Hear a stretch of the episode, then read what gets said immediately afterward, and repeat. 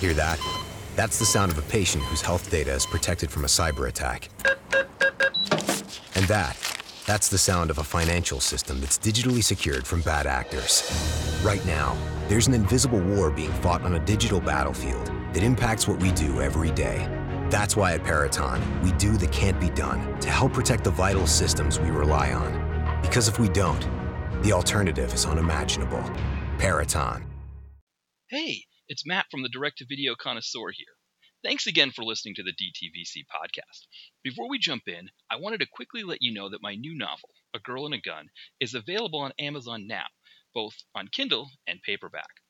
It follows Justin, a successful writer whose past as a scriptwriter for a fetish porn site comes back to haunt him and threatens to derail his career. As he's picking up the pieces, he gets an opportunity to make a movie called A Girl and a Gun with a rom com star. Justin may have bitten off more than he can chew, though, because she's notoriously difficult to work with. If you're interested, you can find the link on our webpage, along with the link to my first novel, Chad and Accounting. If you have any questions, please reach out, and I thank you for the support. Now, on to the podcast.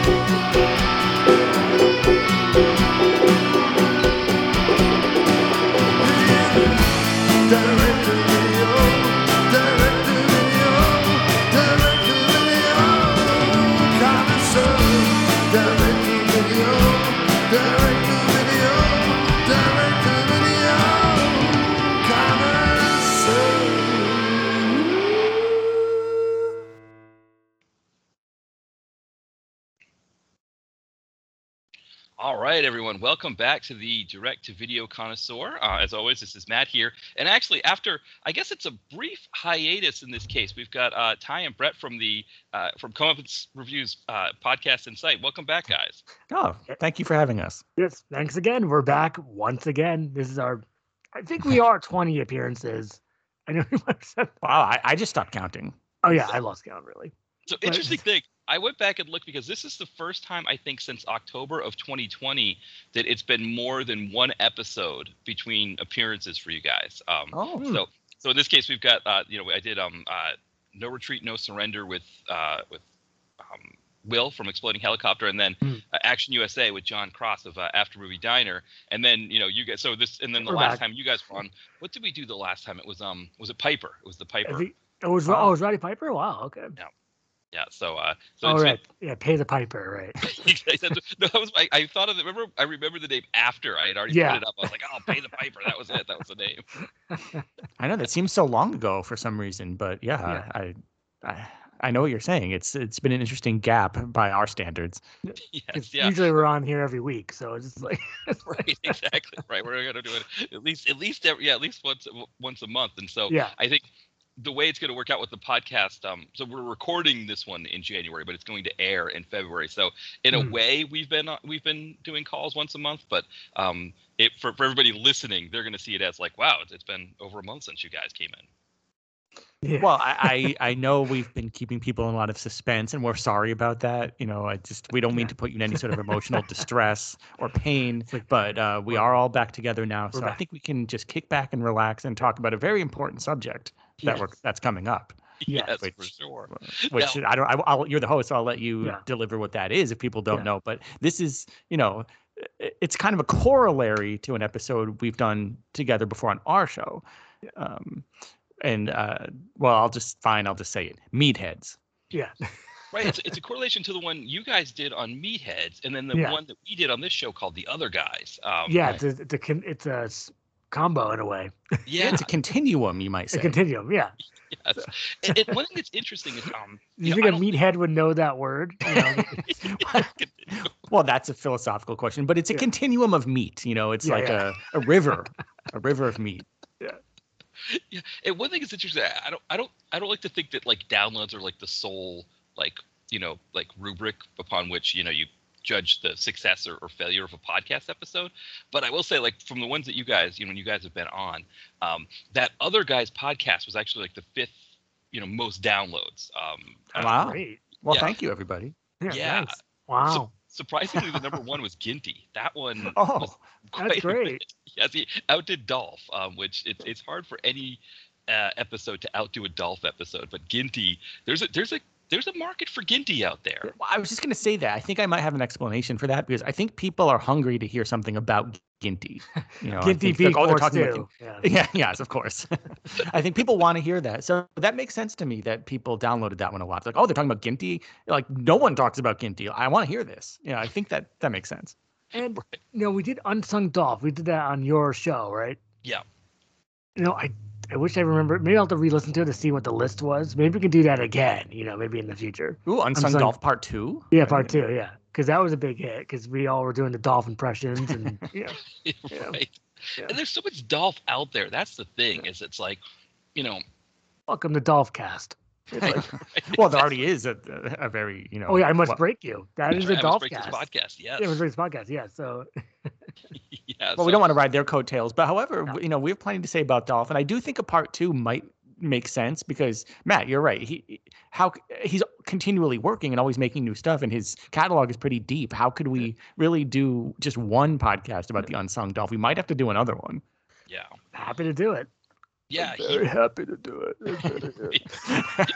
uh, he's the only one who is in the 60 club on the site. So he's the only one who has 60 um, films uh, tagged up. Uh, Gary Daniels has 50, but mm. Dolph, Dolph is going to be the only one I think that, um, unless, uh, yeah, I would say he's probably the only person, unless we do like a, a, a, kid and just do a bunch of the kids posts, who has as many tags as his age um, on the site. So, uh, well, this is your chance to watch Pups Alone before we do it again. exactly. I know. I know. Two come out. He had Pups Alone and Castle Falls. So uh, I, I hear Castle Falls is good, or that's what yeah. I hear. You know. Yeah, Him I've heard Scott Adkins. Mm-hmm. Scott. I think on this podcast, if we say Scott, I think people know yeah. we're talking about Scott Adkins, yeah. but who knows? right. Oh, like Gary. Right. Like we just say Gary, don't people know we're talking about Gary Daniels? Right. Yeah, and Dolph is you know Dolph, but it's like it's an original. And Richard name, is clearly Richard Norton. Richard so. Norton, yeah, and Cynthia is Robert. well, Cynthia, of course. Cynthia, yeah. you Don. Know. Yeah, the Don, yeah. Yeah, or the dragon, yeah. Yeah, and I was, you know, it's funny because we were talking about like what we would do for, an, you know, more like top fives because we're starting to run low, and um, I think we talked about about Scott, and um, the problem is, I think, is that that you know we would do the podcast, and by the time we do the podcast and then we release it, he put out like five more movies, and it's like, oh, is our list? You know, we'd have to like really make it a point of being like this is from this date that we're doing yeah. this podcast. So any other movies that Adkins releases between now and then, you know, will not have been included. well, it's true. I mean, he's a working actor, and you know how it is in the DTV world. People like Bruce Willis and Nicolas Cage oh, come out with like five, six movies a year now. So we, I think, podcasts like ours should it should be like Nicolas Cage update for this couple months. You know, like do do like update podcasts. You know, something like that. right. Well, we we really uh, shumped it up in the last one. we shumped it up, yeah. Yeah. So maybe, well, I'm happy to make fun of that forever, but it's just it's a small shump break, I guess. Yeah. I mean, you don't want to run that shump into the ground. However, yeah. if you look up Bruce Willis, you there's always a new movie coming out, yeah. just like Nicolas Cage. Mm-hmm. It never ends. You go to Best Buy, you might be in a steelbook, you know, steelbook Best Buy exclusive, out of death in the steelbook. You know? Yeah. well, because that's the thing is that like I think we have this mindset of like, okay, we're we're done with these these Willis like you know sleepwalk fests, Shemp fests. You know, it's like yeah. they're they're crass. They're like this kind of assembly line, like cynical approach to movie making. But there are a lot of people I think in like kind of the review um, world that like the idea of those because you can sort of you know post a picture on Twitter with you know Willis's face, and it's going to get traction. Um, it's like his his name still has that kind of value to it, and um, you know I don't know when the tipping point is. Well, I would say for how long? Because I was talking about this with Ty off air. It's like, yeah. are we going to reach Bruce Willis fatigue? Like, right. is there going to be like a Bruce Willis saturation point where if you keep hammering Bruce Willis, Bruce Willis, Bruce Willis over and over, could that have an endpoint where people just really just that, that name doesn't mean as much as it used to. Because I think it does. It, it's lost its cachet a little bit because he's making all these garbages. So it's like, so it's like, oh right, Bruce Willis. Bruce right. Willis, another Bruce Willis. Another, I think. another one. I mean, yeah, for the review community, it might be good, but for the general public, uh, I don't know. I, I mean, think it might be losing its luster just a tad, just simply due to oversaturation. If he didn't do so many, then you know he's flooding the market with his own stuff. See, that's the thing. If you go to Redbox right now, it's all Bruce Willis movies. Yeah, probably. Yeah. These are all the choices you have. That's it. Well, it's good to see Grindstone Entertainment is doing so well. yeah. Yes, You put him on set for a day, maybe even half a day now. right. Well, that's how he's able to one do so many movies a year. No, he's there for like a day or two, and then of course he's doing six movies a year because, and he probably works six days a year. Yeah, yeah. Well, well, Sean Malloy from uh, I Must Break This podcast because we we did this episode on Precious Cargo and we were talking about this whole like Willis thing and he he was watching a, uh, a trailer for one of the other ones. He's like he seems like he's barely opening his eyes. Like like he he was actually like thinking we need to do a wellness check on on Willis. He was he was likening it to like Bela Lugosi with Ed Wood where it's like just prop him up and get the scenes done. And um I mean, would you put it past like the Grindstone Entertainment guys to like just No. sort of like you know get enough whatever in his system to do the the the, the couple scenes he needs and call it good? Bruce Wellness, I think. Bruce Bruce Wellness. really yeah, I like this. I like Bruce Bruce Wellness, Wellness. yeah. Yeah, that's his name now, Bruce Wellness. Mhm. Well, it's true. I mean, before I mean, I- think he started off like acting, then less acting, then less acting, then not opening his mouth. Now he's gone to not opening his eyes. That's Like, he's saying. Yeah, I, yeah. In the trailer, if you watch the trailer, he was he was right. Like if you watch it, there are scenes where it's like, it, he's barely, you know, it's like he, he you know, it, it, and, and I guess it's like one of those things where it's like, you know, like you were saying, it's like what is the tipping point? And um, yeah, I mean, I think like that podcast that when I when I reviewed Precious Cargo, that that podcast episode got a big bump, and I think it's possible because we kind of dealt with it from that fatigue standpoint of like mhm. you know this this whole thing is just so cynical compared to you know like we're going to be talking about today we're going to be talking about movies today especially like some pm entertainment movies where they were made with a, a, maybe there is a cynicism to the way those movies were made but they were made in a way that it was like let's give the the audience the most bang for their buck yeah, I don't. I, if you think they're made cynically, you're gonna have to make your case because I don't think they were. Just because it seems like they were made with so much heart and soul Right, and, exactly. and danger, like at putting people at actual personal risk. right I- exactly I don't Yeah. think you can do that cynically. I think you have to do that for the love. I mean, of course, these companies want to make money, of course, but so does Right. every company. So you know, yeah there's not really the assembly line approach that these willis movies have right no, Where I don't think so. like you know just No, just no, because Bruce Willis is actually sleepwalking now. They people say, yeah, he's sleepwalking. No, he really is now. He's just sleepwalking. They just film him sleepwalking. It's just like he's just getting a sandwich from the refrigerator on set. it's like, oh, what's a sandwich? Still sleeping though, and that, that's his line too. Like. I'm, I'm getting like, my sandwich. yeah, yeah, and yeah, just getting my sandwich, and he leaves, and and, and Shemp did it too. Like a Shemp did the faraway shot as usual. and Well, then whatever movie that is will be heavily touted as having a, Yeah. Bruce Willis appearance, like in huge Yeah. letters with a huge Bruce Willis face. because every every new one is like he's like a cop and he has like a badge on his on his like lapel or whatever. He's like he's a cop in this on. one. Well, I'm it's sorry, like Midnight ahead. in the Switchgrass, the one Yeah, I he watched has- recently. He has a he has the cop badge.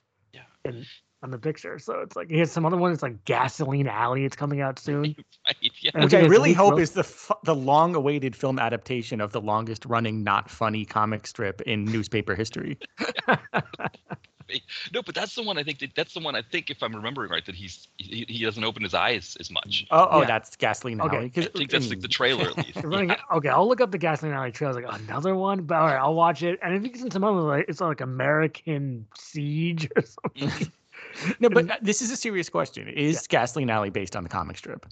I don't. I don't think think so. it is. I don't no, think. I don't think so. Oh, No. okay. I mean, I mean, one of the mo- one of the movies is called Out Out of Kill. So I mean, Out of Death, thing, right? Oh, out, of death, out of death, right? Not out of Yeah. kill, out of death, Was that Well, that, that would be a Seagal movie. It would be Yeah, called Out of Kill. right? Well, he don't forget that Bruce made Hard Kill. So it's like, Right, hard kill, out of death. It's like Yeah. so. So the, the the word hard like, has to be in there somewhere. yeah, right? It's not a reference to anything else. Die Not of. Night. yeah, exactly. That's going to be the next one. Yeah, I, I, I'm, I'm at least this is Gasoline Alley. I don't You're think. right.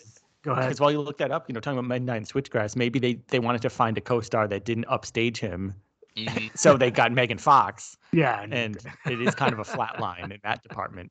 But that's why they got that other guy who was really good in the movie. Um, Emile but I can't think. Hirsch. Of his name. Yes, yes, Emile Hirsch, who was genuinely good in the movie. But the two leads, which were Megan Fox and Bruce Willis, hmm, I don't know. It's very flat.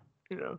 Well, there's always that younger guy who does the um With the heavy lifting. the heavy lifting, right? Like that Precious Cargo one. It was Mark Paul Gosselaar, which um Well, Zach Morris can do anything. You know. exactly yeah. So I'm not What- seeing anything about this being based off the um.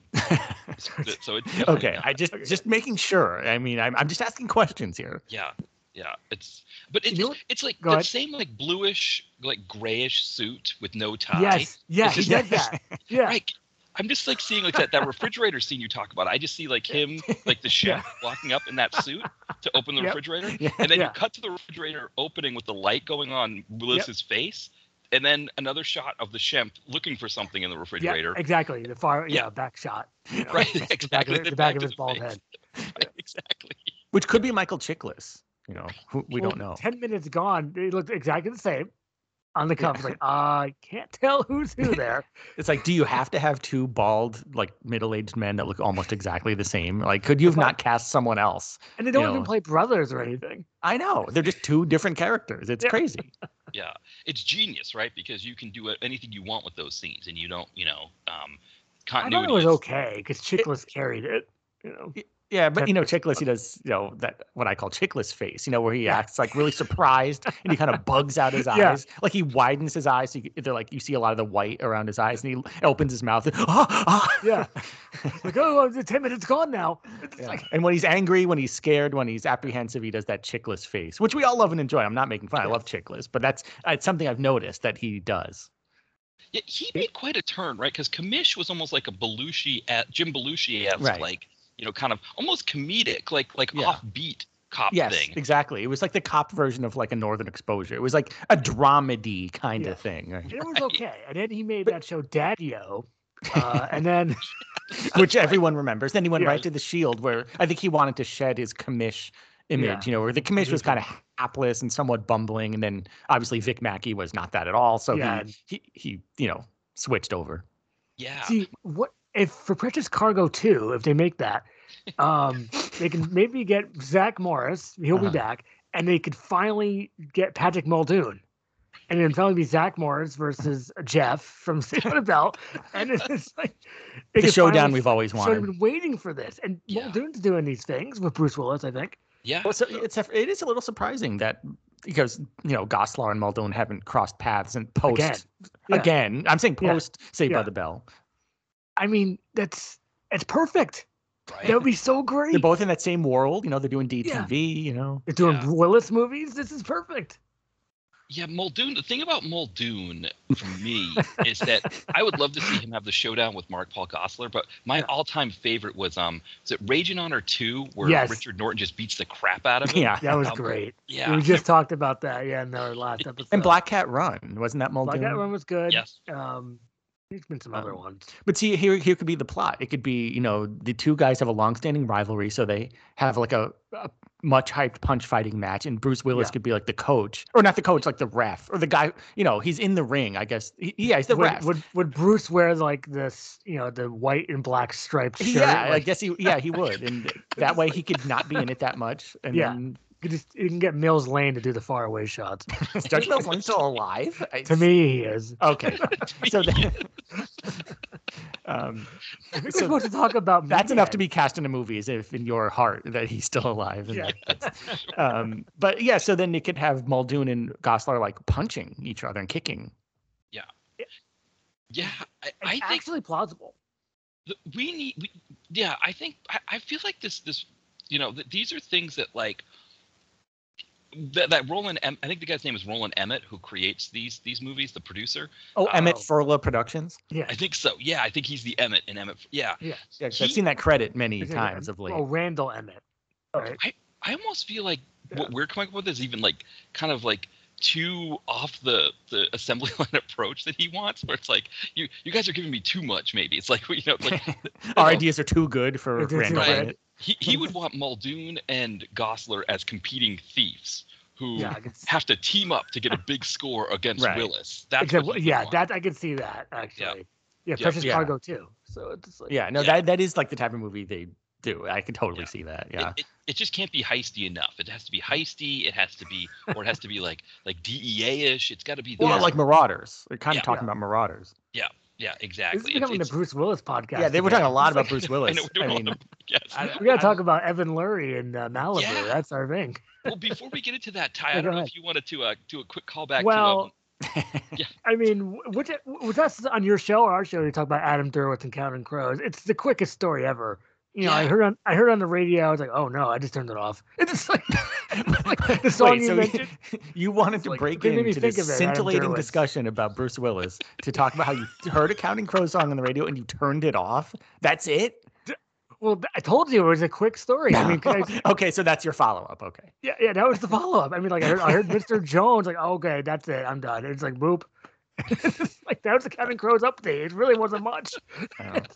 Uh, I laughed. okay, moving on. Um, So, well, well, so, so, so, so yeah. told you so- it wasn't much, man. this is perfect. well, we you can- were right. It's definitely good for us. We could definitely you know jump right into this because I think Yeah, one of the things was you know again I was I was saying how like above you know among the episodes when you guys were on that um that um how was I going to say that that the other guys podcast did really well. You know I think it was a, um Mm.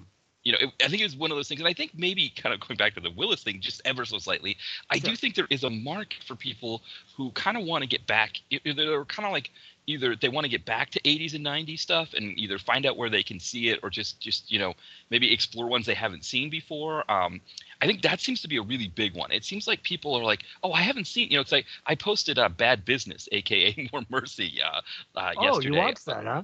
I did. I finally got a chance to see it. I, I just posted. I was like, let's get up there. And people were like, oh, that's it. I've never, you know, because it's an Albert. It's like a weird quirk in the in Albert Pyun and Jim Wynorski's filmography because Pyun started it and then Wynorski finished it. And um, I can't find why. Like, you know, was Pyun fired? Was he? Did he quit? You know? Well, there is whatever the recycled issue. footage. There is recycled footage. Ty, Yeah, what's the movie? From the movie called Final Examination. Examination. Yeah, Brent Huff. Right. Which Right, was a so- Fred Olen Ray movie, um, Wynorski's buddy. So it's like again was was and, and Pyun is, is listed as a producer on that. So it's like, you know, same thing. Yeah, was was he tapped Yeah, we to do watched that, that, movie? last year in Master P, and he's not in that much. Like they just like cut occasionally to him in like a room and That's what Las they do in Vegas. Same with Bad Business. It's a it's a phone in sit down role. well, that's yeah. what I'm saying Uh, in bad business. Oh yeah, he's not in Final Examination, Master.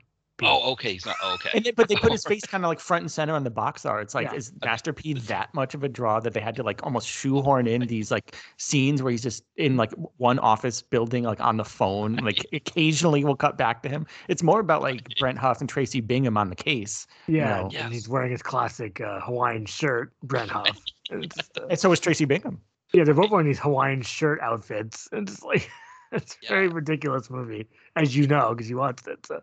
Right. Well, because I Like- think I do think there's a thing where people are like, man, these like Bruce Willis DTV, you know, modern DTV flicks that are just made with this like complete, you know, assembly line cynicism. Like it's almost like, man, I'll take a bad business and just like And that's saying something. Like, Wow, right? that's that's, a- a, that's a rough. That's a new low. I mean, it's like, you know, it doesn't Yeah. go any lower. Yeah. Like we would thought that bad business was sort of like the end of the line, but no, it is not. Now people are actually nostalgic for bad business. I think I think there is. This is That's crazy. Not that's not good. I mean, that, I mean, or maybe that is good. You know, I think like, we have reached Willis fatigue, if that's the case. Yeah, we're going back to bad business now? Well, because I was feeling that I'm watching the movie and I'm like, you know, like like the movie starts, Bad Business starts with like it's it's, it's supposed to be a strip club, but really it's a theater, like an auditorium where you watch yes. a play. Yeah. And like the strippers are on the stage, which again, technically they're on a stage in a strip club as well. But like the guys are sitting in those like you know those chairs that like that that you fold the seat, you, you Yeah. push the seat down to sit in. It's like there's it's like and and then like their their dressing room is just a restaurant bathroom. Um. And it's like in one of the stalls is where the killer comes with the plastic bag to kill the woman in the first scene or the opening, you know, sequences. It's and like, it's like, oh, the killer's after me. right, it's like, yeah, right. It's like, what is going on? It's like, oh yeah, this this theater auditorium seat is empty, so that means the killer is, is on the loose. It's like, yeah, you- you're and, and I'm like, what is what is happening here? And of course, like the guy we think is the killer has like he's like this blonde guy with a ponytail and a Yes. and a soul He's patch, like a which himbo guy. He is a himbo. Exactly. I mean, which, to be honest, if I ever saw a man with a ponytail and a, and a soul patch, I'd move in the other direction. He'd be my first suspect in a murder too. So it worked in like the, the murder she wrote kind of sense of like getting you off track and thinking somebody else is the killer, um, which in itself is kind of funny, right? That you're thinking back to the early, you know late '90s, early 2000s. And you're like, yeah, what would a a killer look like? He'd be a sleazy guy with a ponytail and a, and a soul patch. Um, I just I wish Master P was. Okay, spoiler alert for the movie. He's not the killer, Master P, right? Well, So but it's- he can't be the killer because he's on the phone in a different I- state. I know, but I wish he we- was. the audience knows he's not the killer. I, that's I, I don't. I feel like- like that's safe and not a spoiler. Okay, because it's just if he was the killer, that'd be a little bit more fun, and I think it would be like cool to see that. But he always says, "Well, don't tell people are dying for God's sakes." Yeah. yeah, I think that's his line. For God's sakes, For, for Yeah. God's sakes. and then like Tracy's like Tracy Bingham's like, I'm gonna try to solve this case, and he's like, All right, man, we'll let her do it. And it's like, okay. And then like, and then like, because he's then she was like questioning the um the ponytail guy because I guess he's like a a high roller, like he spends a lot of money at the hotel. He's like, What's she doing, harassing the coll- you know she needs to run this stuff by me. And it's like, run it by you, like you're. They're like Las Vegas, maybe. I think he might be in Las Vegas. Wait, and then the like, investigation is in like was it like Hawaii? Like It was supposed to Hawaii. be Bali, but it was shot in Oh. Hawaii, which made it even better. Right. So, Well, so Ron, my, my, my long point that I was making, I guess, is Yes. that like I think this this episode we're doing here on two sort of other guy kind of luminaries from that late '80s, early '90s period. Um, Evan Lurie and Malibu. I do feel like there's a, an appetite for this kind of thing now with the absolutely. I. I I think day by day this appetite the appetite's growing. I mean, I really think you're right about that. So, I mean, I'm trying to think. Like, I think the genesis for this episode came just in us just talking about Malibu a lot on on the podcast. Um, and for people who don't know who Malibu is, he's a bodybuilder from the you know early '90s. I mean, he's he's pretty much like when you think. If you were doing a, sh- a movie in the early '90s and you took a walk on like Venice Beach, you know, there's a scene that was on Venice Beach. Malibu would be there, right, with the, the mullet, with the ponytail, the dangling earring, the shirts that are ripped so that you know because his, his neck is so big he can't fit into a regular shirt. Malibu is like all of that kind of stuff. Whereas Evan Lurie's a little different, right? Evan Lurie's like kind of a cross between those two, right? He's like uh he's he's almost like he could he could almost be a, a, a, a- an action lead, but not quite. Um, He's like the Um, perfect but- meathead extra, you know, like the supporting. Well, they're sort of like darkness and light. You know, it's like Malibu has like the blonde hair and it's sort of I don't know where he's originally from, but he seems more like a California dude. Where um, Evan Lurie is darker. You know, has dark hair and has more of like that's why I think he played a lot of bad guys because he looks kind of more menacing, almost like he could be from like New York. It's almost like a New York L.A. thing. You know.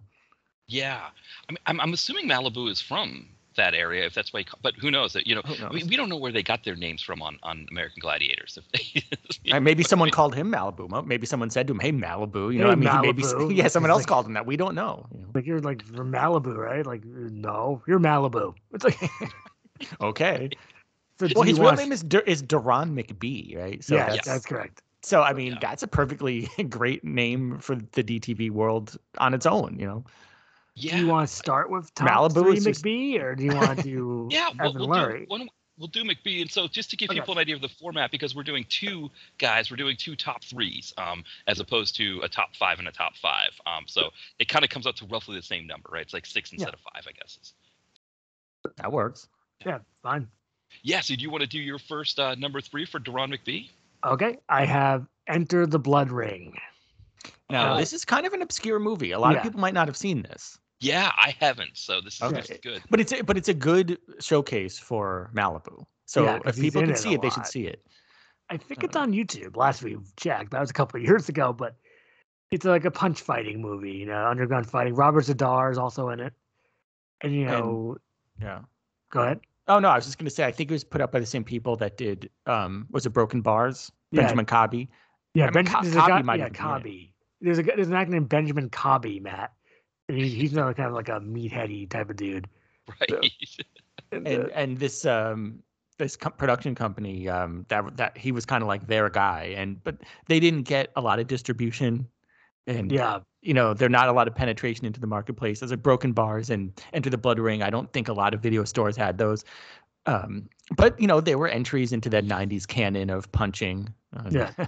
and Um, Malibu yeah. does some punching. And there's like a like a documentary crew also hanging around in the movie too. Remember right they're like filming the underground world of punch fighting yeah. so there'll be like an have- occasional like black and white shot of a guy talking to the camera It's like I'm gonna know, that get kind of- him. I'm a good fighter, and that's like you know Malibu does. Like I'm I'm the best. You know, it's like, yeah, Um, I, it's so I I'm just kind of looking it up because I'm kind of curious about it. I mean, I mean the fact that it's Z'Dar and and um and Malibu, so so so it's it's still got a good amount of Malibu, is what you're saying, even if it's if it's Um, yeah, it's not bad. it's a I fair mean, amount. it's a I would fair have liked amount. more. Yeah. You know, I mean, he's so, he is a than you supporting character to, to be fair, but yeah, it's a it, what what Malibu you get is good Malibu. Yeah. right, which is what you need. I think that's I think that's that's one of the things that, that might be a, a theme running through this this list, the Deron McBee list or the, the Malibu list, is that there there might not always be like a starring role for him, but it's like what you get really enhances the film. Absolutely, and I think that's why we're talking about him today. It's like when Malibu shows up, it's like, oh, you know, your your eyes and ears kind of perk up. You know, it's like, oh, some, you know, because that means something colorful is happening, something fun is happening. Um, so you know, instead of something boring. So yes, he he- he should have gotten more starring roles or bigger roles. But what what you get is always it's like it's spice. It's like a flavor when you're making a, a stew or something. You know. right, exactly. He's, he's he's quite the flavor enhancer for sure. yes, that's what I'm trying to say. Yes. Yes. What's your number three, Matt? So my number three is Resort to Kill, aka Immortal Combat. Oh Um, yes. I Yes, think that's it's- Great cummerbund. It, Yeah, that's it, it- wow, it's I was about to for say the that. cummerbund. I think that's Yeah. what gets him into number three on that. Um, it, it is possible though, if I had seen Enter the Blood Ring, that that might have been my number three. So that that's that probably is a good caveat for people Well, that um. no, th- your choice is good because I don't have a Mortal Kombat. On That is our a list. perfectly good number. No, it is a perfectly good number three, and uh, maybe like as an update, you could watch Enter the Blood Ring in sometime in the next like couple weeks or months, and then you could Yeah. report back. Yeah, I kind of do do like a, an addendum the next time we do a podcast episode Yes. together. Now, But, now, correct me. Is he wearing a cummerbund with no shirt? Is that No, if he has it's a shirtless shirt or he, he is, the sleeves are cut off, right? I believe so. You know, I didn't get a screenshot of it, which is not. Um, Yeah. it's very unusual because I know, then that would would be a good illustration. Because I'm trying to remember myself. Was it like a Chippendales kind of thing where it's like a bow tie and cuffs? Yeah, But yeah, with- it's too big for him as usual. I Or too small for 'em. described it in the ep- oh, yeah, too small. Yeah. as part of why you love this movie. You know, it's like, um, you know, it's it's it's one of those things where you're just like, man, this is just you know. Oh, I've got Malibu from the old hit. Amer- um, he's sweet because for whatever reason he's dubbed. That was the other thing too. The Yeah. person he was dubbed, you know, had no, you know. So yeah, there was a lot of stuff going on there with him. Um, it was just you know. Yeah, it, it, it- it's one of those ones where I think this movie. I mean, and the thing with the Mortal Kombat or, or um, Resort to Kills, it has a bunch of names in it. It's got Oh, you know, yeah. Tiny Zeus Lister, Sonny Chiba, of course, Roddy Piper, which I think in our last last time you guys were on, we talked about. I think this was on your list. I think Yeah, it was. five. Yeah. So it's it's it's a lot of guys in here.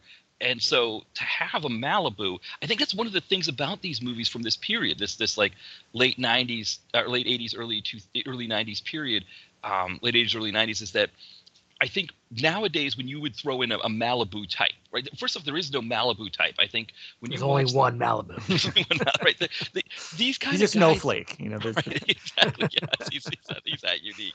There's, there's not you, like when you watch these movies, you don't have like if you watch a, a, a- like the, the Willis films we're talking about, the people that you see in all of them, because usually that that Roland Emmett guy that, that produces them, he uses like if you like do the the IMDb CV of or IMDb page of one of these movies, you'll see like five people that you've never heard of before. But if you click, they've done like five other Willis Emmett, you know, DTV flicks. right, that's like the stable.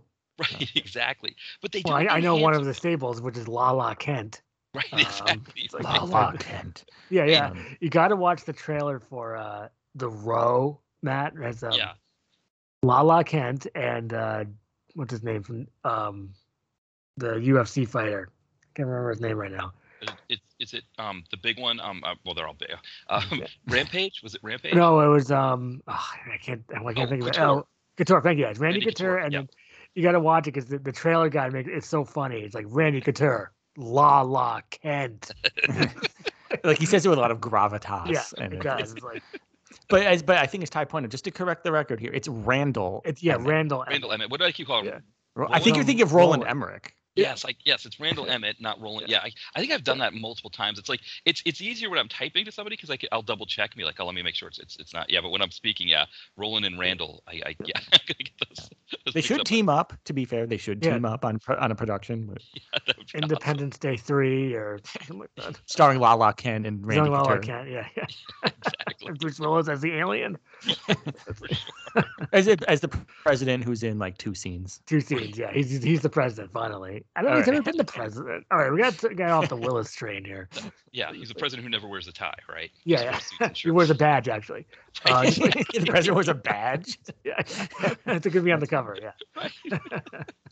Yeah, that could be a movie, like Officer President, where it's like he's a cop, but he's also the president. Okay, we got something there. Maybe we can. uh It's like a no subject bit.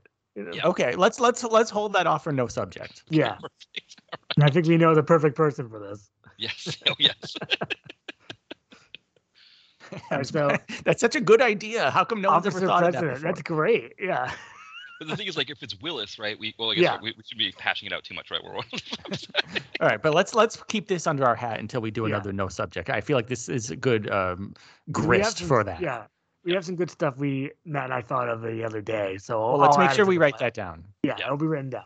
Okay, so moving on. So where are we with Malibu? Or um, Well, I did Enter the Blood Ring, and then Matt did Immortal Combat, right? okay, so, oh, so Matt, was there more you wanted to say about Immortal Combat? Or no, no. I think I think we're ready. Yeah, like, I think we're yeah. well, my second one is The Killing Zone. Yeah.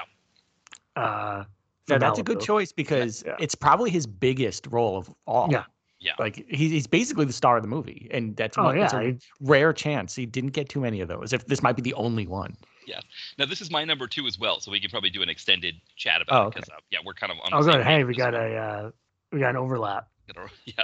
Now this is a PM, right? Yeah, it's early PM. It's, it might be a City Lights, right? Or is it, or is Oh, it a PM? Yeah, it, it, it is because it's like it. I think it's City Lights, and then it lists PM as the distributor. So um, you don't get like the classic logo. I don't think. Hmm. I, at least I didn't when I watched it on Tubi.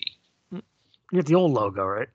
Yeah, Yeah, like yeah. There's the old logo. Then there's like the the updated one, the one people kind of know and love, which is like a like a chrome look Yeah, to like it. Like a sky background. Yeah. No, that's the old logo. right? Oh, oh, the sky. Oh, yeah. No, you're talking about when the movie first comes up. I was thinking like on the side of the box.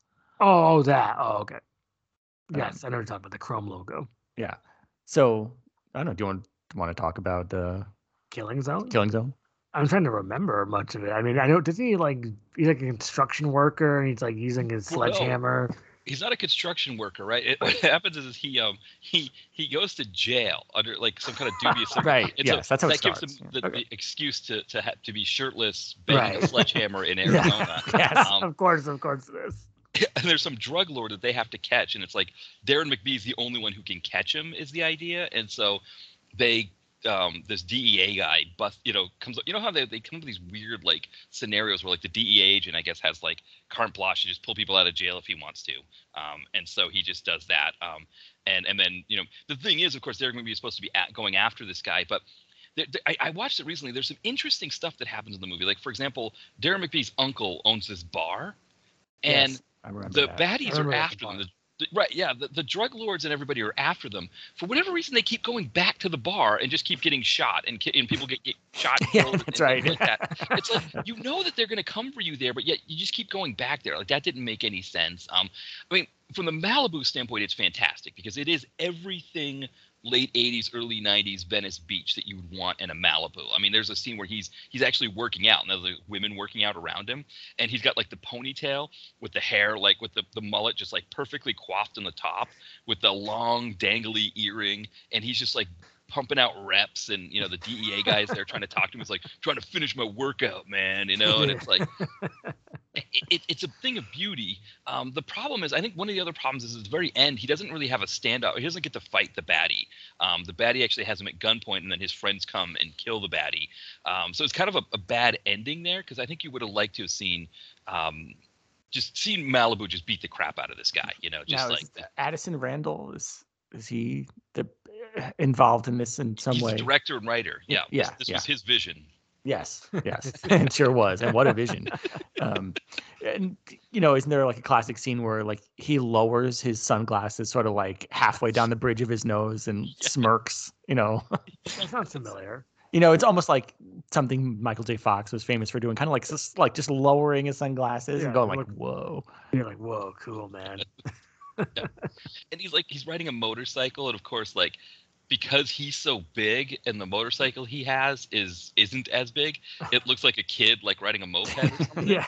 um, and, and of course he's doing it with like no helmet, but also these these T-shirts where he's cut the necks off like down to like kind of midway point um, because I guess his, his his chest and neck is so big that a regular shirt with a regular um, neck, you know, the, the, the one that comes standard, just it, it Your standard neck. and, and well, but also he, it's like a half shirt as well. So Yes. right. That's right. so the lower half of the shirt is gone also. right, right. It feels like a lot of work that it's like you know you get T-shirts and you got to get to work on with the scissors on them, but maybe he's developed a process with it. You know, who knows? Maybe there were shops on you know in Venice Beach that that sold oh, shirts probably. pre-made. Or like maybe he was just very crafty. Yes, he could have been. I mean, with the hands, like I feel like you know, using scissors and doing that kind of stuff might be difficult, but maybe you know, maybe he was more delicate than we think. Probably he's a gentle giant. He, Um, they should have made more movies like that with Malibu. Like he could have been like the PM star.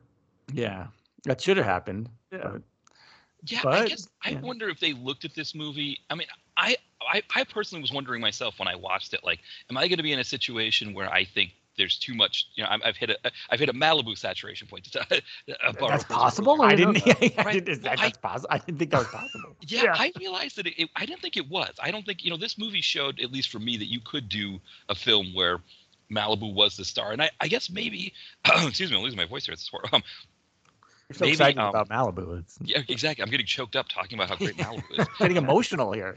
exactly. but, but I wonder if PM saw what we were talking about, where he adds a flavor to a movie that, like, again, like um, maybe I won't talk about the other movies because um, you know we might be bringing them up as, as ones on the list, but you know some of the ones like like um you know like like even like we just talked about a couple like a Mortal Kombat where you get a whole bunch of names in the film and then you just stick Malibu in there with you know either no shirt and a cummerbund or like a you know a tank top that has a zipper on it that you zip down so much so he can show his man cleavage. And you just have him there with his big long hair just kind of making faces and looking angry and and you know getting killed eventually. It it just adds something to the movie that um maybe that's it what they helps thought it along. You know, it's like, oh, hey, look, it's Malibu. You know, Well, it's a flavor. It's, it's something Yeah. we talked about. Well, the thing you're calling him crafty. Maybe he has an Etsy store. You know, Malibu. Wow. Ma- yeah, Malibu's Etsy store. Malibu's Etsy store. Yeah. Well, if there was like a Malibu T-shirt, like I don't know, maybe like with his face on it, I, I would buy it. Maybe. I, I would I mean I wouldn't know if I'd be able to wear it I'd be swimming in it but it, you know I guess like you know it could be something like good like you know if you're, you're like you know kind of doing work around the house or something but I guess yeah, Right, so, so he only sells it in his size. You know what his size, yeah, which is extra, extra meathead. You know, it's just like, It's XXM. It's XXM, yeah. with the with the middle cut out, you know, with the the the, the you know the the um, the neck cut out. So it's like so you go to put it on like for the normal person size, it just starts to like go over the shoulders. And being like ends up playing like a you know Jennifer Beal kind of. Yeah. you know, well, yeah, it's like it's a T-shirt, but the neck is gone, the sleeves are gone, the bottom Yeah. half is gone, and it's basically just like a, a strip of cloth across like your torso, and that's it. So that was Flashdance, right? So he's a Malibu, Malibu on the dance floor. Well, he should have done one of those dance movies, like Yeah. a Dance or Die. Speaking of PM, you know, what if he was like an angry dance instructor or something? right. Yeah, yeah. It, it, it, I think you know, it's it's one of those ones. If you're doing a Malibu list, I don't think you could not have this movie on. the No, I list. definitely not because has it's to be his on it. only it's his only starring role. It, it, it must must include. Yeah. I, I wonder this if is- you, oh, go ahead. Oh, go ahead. No, Go no. ahead, I was going to say this is on Tubi, so for people that are interested, Oh, good. You know, yeah. Oh, good. So people can actually watch it. That's a good thing. Maybe I should be watching. I'm trying to get a copy, but it's really expensive. So males and it, can't watch it on and TV. it did get a DVD release, unlike a lot of PM movies. So there there is a DVD floating It around is. out there, but I don't know if people not- can get it. I'm not paying 50 bucks. I'll pay 15.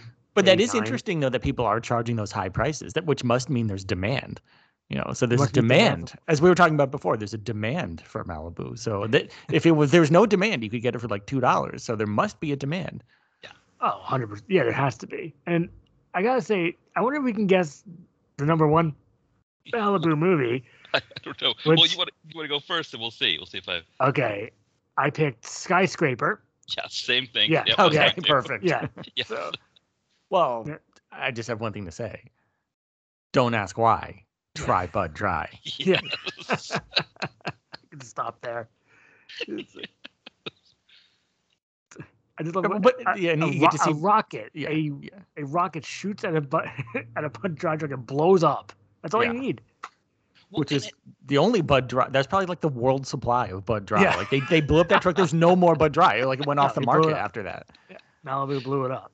the the fact that it's it's Malibu coming out of the Bud Dry truck, or no, no wait, no, the Bud Dry truck's on the other side. He comes out of a different truck. He comes out of a, um, uh, he just comes out of a, a, another truck that's like blocking the alley. And our introduction to him in this film is the the vest Yeah. and pants of a suit without the shirt or coat, and he's just got the Uzi, and of course Yeah. like.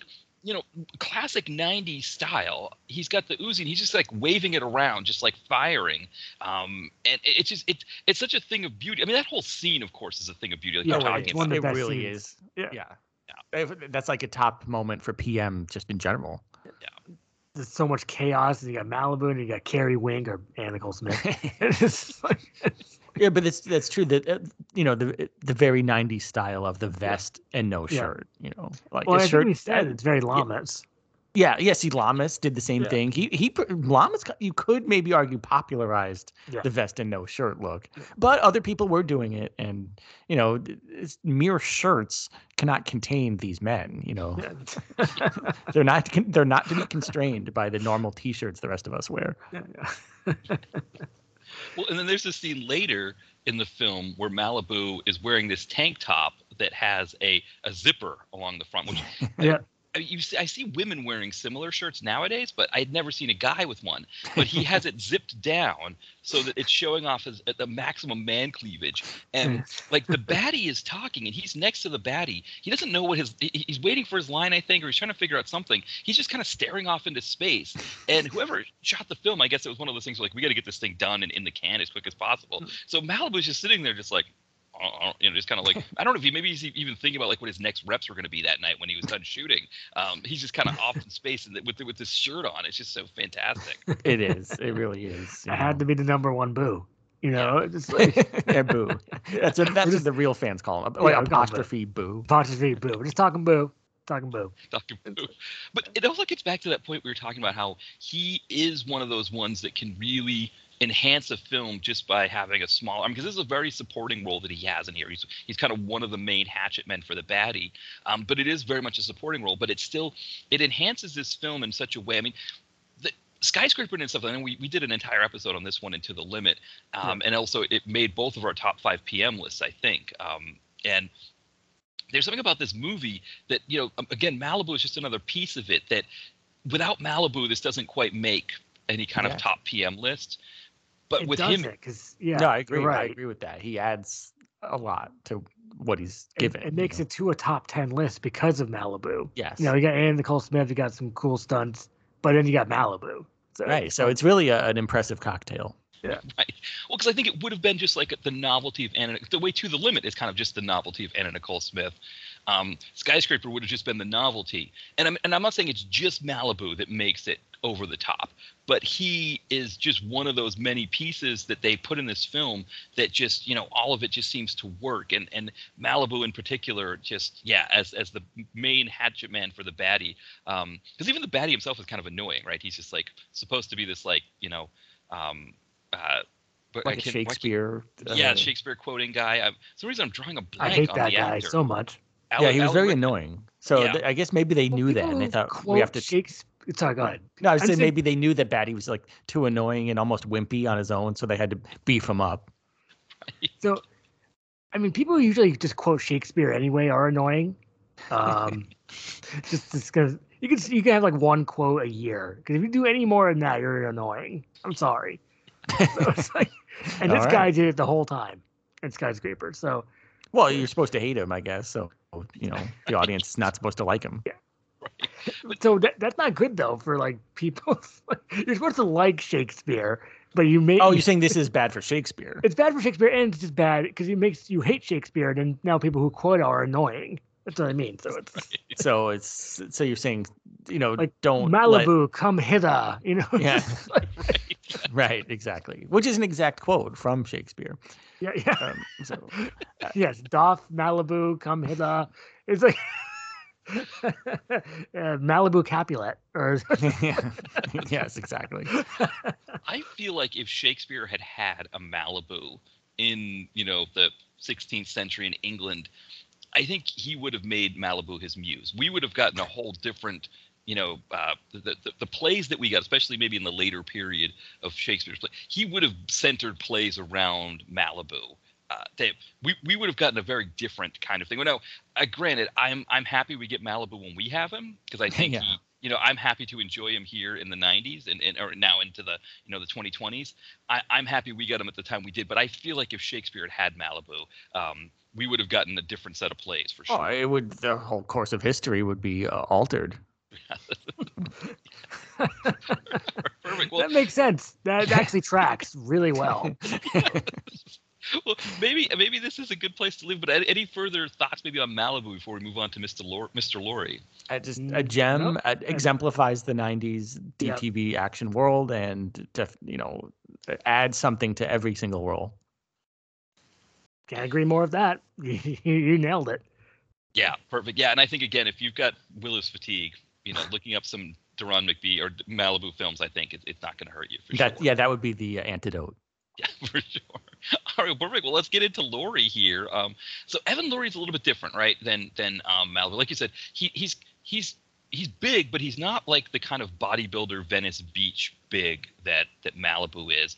Um, but he has the meathead quality. Like when he delivers his lines, they're kind of slow, almost soft. Um, every once in a while, he'll yell like "Don't call me Norman," but for the most part, he's he's just kind of like, "Oh man, what am I doing here?" You know, kind of thing, or you know, "I'm I'm to kill you" or whatever. Um, but it works. Again, it, it it it it has a way of enhancing the movies.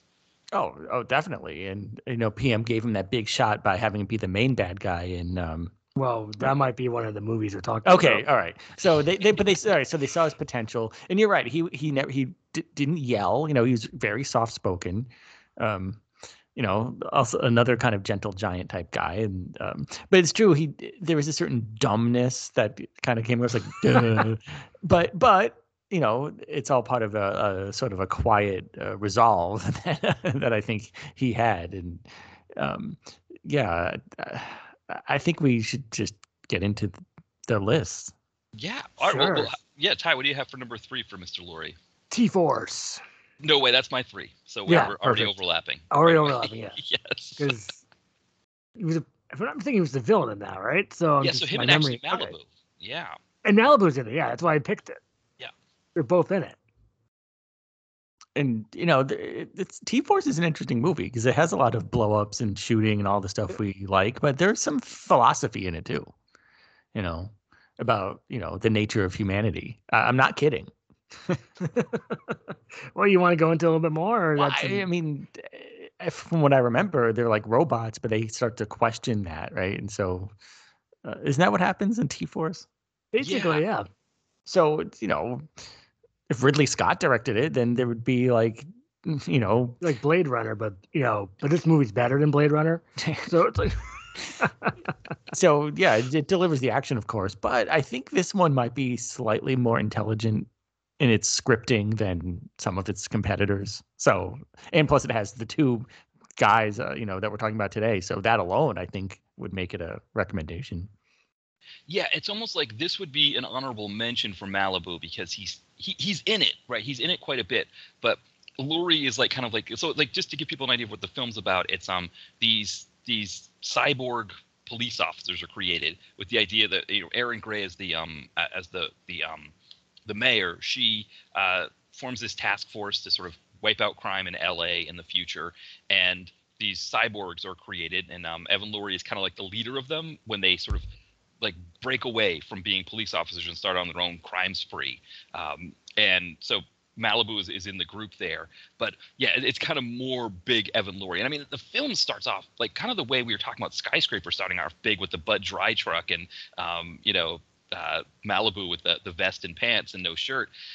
This one starts off big too, where you've got Vernon Wells of all people, just like shows up at a, at this big skyscraper. Um, you know, I don't I don't think he used a silencer when he killed the guard at the front gate. gate. Huh. Um, Pew, yeah, right. It wasn't like a pew pew kind. It was more like a. It, it of was course, more like a killed loud the guard, bang. of course. Of course, like- like those guards. I mean, that is. I, I I don't know. I think they have lists of like the, the most dangerous professions, and I feel like front desk guard in um at a, in A a big PM building movie. in the '90s was probably up there as like most Yeah, dangerous. that's not great. Usually, the first one to pass away, and it's just like, we were talking about that before. I mean, yeah, T Force is good because it delivers the goods basically right at the beginning. Yeah. And I think it's very underrated PM movie. We don't want to talk about that one. I think. I Yeah. think Did this one? I don't know if this one made either of our top fives, but I think it was probably like more like a top ten for both of us. Yeah, maybe. Absolutely. I would count this one. You know, Jack Scalia, Malibu, Evan Lurie. You really can't go wrong. It's amazing explosions. So Yeah, I, I think this is one. I, I don't know that this one's available on on. It might. I don't think it's available on Tubi. I think I had to track Oh, it down no. on YouTube, unfortunately. I think I Um, bought a tape because it was like the most affordable at the time. I think it's on DVD. I think yeah, it is. Actually, I rented it on old Netflix disc. Brett, something to say about T Force? Oh well, I, I, I, nothing that would be different from what you guys are saying, and Okay. so I- I'll just didn't want to concur. like yeah like oh okay I didn't want no, no, you're not cutting me out. I'm just listening. Yeah. oh, okay What, one actually, one last note I want to make on T Force just because I'm, I'm paging the IMDb page for it. Um, you know how they have the tags? Um, one of the tags is security guard killed. So yes Oh, that's so that best is something people are paying attention to. That's funny I Yep. do wonder because I that's would, like, you know, because we've talked about that quite a bit. yeah, It's like, and I think I think it was a here we go again. Oh no! right, exactly. that We man. just. And it was Vernon Wells too. It's like, like the last thing you want to see if you're a security guard in the '90s is Vernon Wells showing up at your your building. like, uh oh. You know, Oh like, no! yeah, I would just run. I'd be like, this job. I'd, I'd like throw him the keys and just go and just like you know. But of course they'd probably shoot me in the back, right? I did like one of the you know those things Yeah. the security guard's running and they shoot him in the back and it's like you slide and fall Yeah. forward. But that's how I would go, you know. Um, so you know, even running wouldn't help. And Right. they'll they probably would say, hmm, "Should have opened the door." Like- exactly. like- Well, sometimes they try to be a hero and they try to like Yeah. fight him off. Those, yeah, they have a gun. They have like a gun in their holster. Like, oh nope, dead. What what are you getting paid as a security guard that it's worth it to, to battle Vernon Wells to get into the building? It's like you know, like that's yeah. You're, yeah. There's, It's there's It's not they, enough.